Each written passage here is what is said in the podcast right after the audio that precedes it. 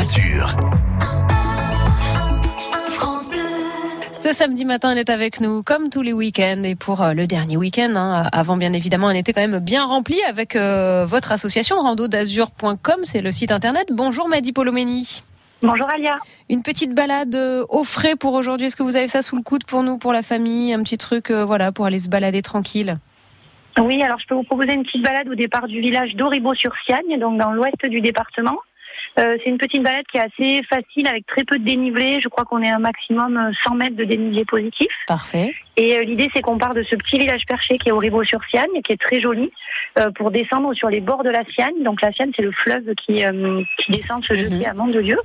Et on est au frais, on est au bord de l'eau, euh, dans la forêt. Euh, c'est assez agréable. C'est agréable, mais alors qu'est-ce que qu'est-ce qu'on a sur notre parcours, par exemple, une fois qu'on est arrêté, qu'on laisse la voiture, qu'on commence à voilà à vadrouiller pour aller trouver le petit coin qui sera euh, notre point de chute pour cette journée, qu'est-ce qu'on qu'est-ce qu'on découvre euh, comme euh, comme flore, par exemple? Alors, avant, avant même de, de découvrir de la flore, on sera, euh, on sera sur le village d'Auribeau, qui est un petit village médiéval. Donc, Oui. c'est très joli de, de se balader dans les petites rues. C'est assez au frais aussi parce qu'on est dans les, dans les vieilles pierres. Et ensuite, on va descendre, euh, récupérer donc le, le bord de Sienne. Donc là, on a une flore un petit peu particulière. Parce que forcément, on est au bord de l'eau, donc on va quitter la flore, euh, la garrigue qu'on a, qu'on a d'habitude sur les massifs. Mhm. Euh, là, en ce moment, ce qui est très joli, c'est qu'on a plein de petites fleurs. Il reste encore plein de coquelicots. On a les carottes sauvages qui sont en fleurs. Ça fleurit dans tous les sens. C'est assez, assez sympathique. Et on a de belles zones comme des petites prairies où on peut s'arrêter aussi pour pique-niquer. Ah, ça, c'est peut être génial. sympa si on a des enfants. Ouais. Voilà, un espace comme ça, euh, une, une belle étendue. Euh, Comme ça, on Oui. est un peu tranquille, on peut pique-niquer. Les, les enfants peuvent euh, courir, rouler sans qu'on soit en, en panique à côté. Faut compter euh, combien de temps pour faire une balade assez conséquente, mais euh, voilà, sans y laisser Alors la balade, elle fait à peu près une heure et demie. Il y a à peu près une heure et demie de marche. Oui.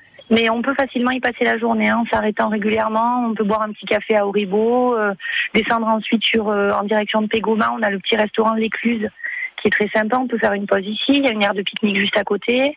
Et voilà, il y a plein de petites pauses au bord de la rivière euh, pour admirer un peu tout ça. Euh, On peut On peut moduler. passer euh, facilement une petite journée en famille. D'accord, et on peut moduler selon nos envies et selon la, durée qu'on souhaite consacrer à, cette suggestion de balade. On retrouve cette idée sur votre site randodazur.com Oui, c'est une, randonnée qu'on fait régulièrement parce qu'elle est sur le GR51. Ok, Et nous, on suit très régulièrement le GR51. donc rendez-vous sur randodazur.com pour avoir plus d'infos et on vous réécoute aussi si on le souhaite sur francebleu.fr. Merci Madi Polomeni, à demain.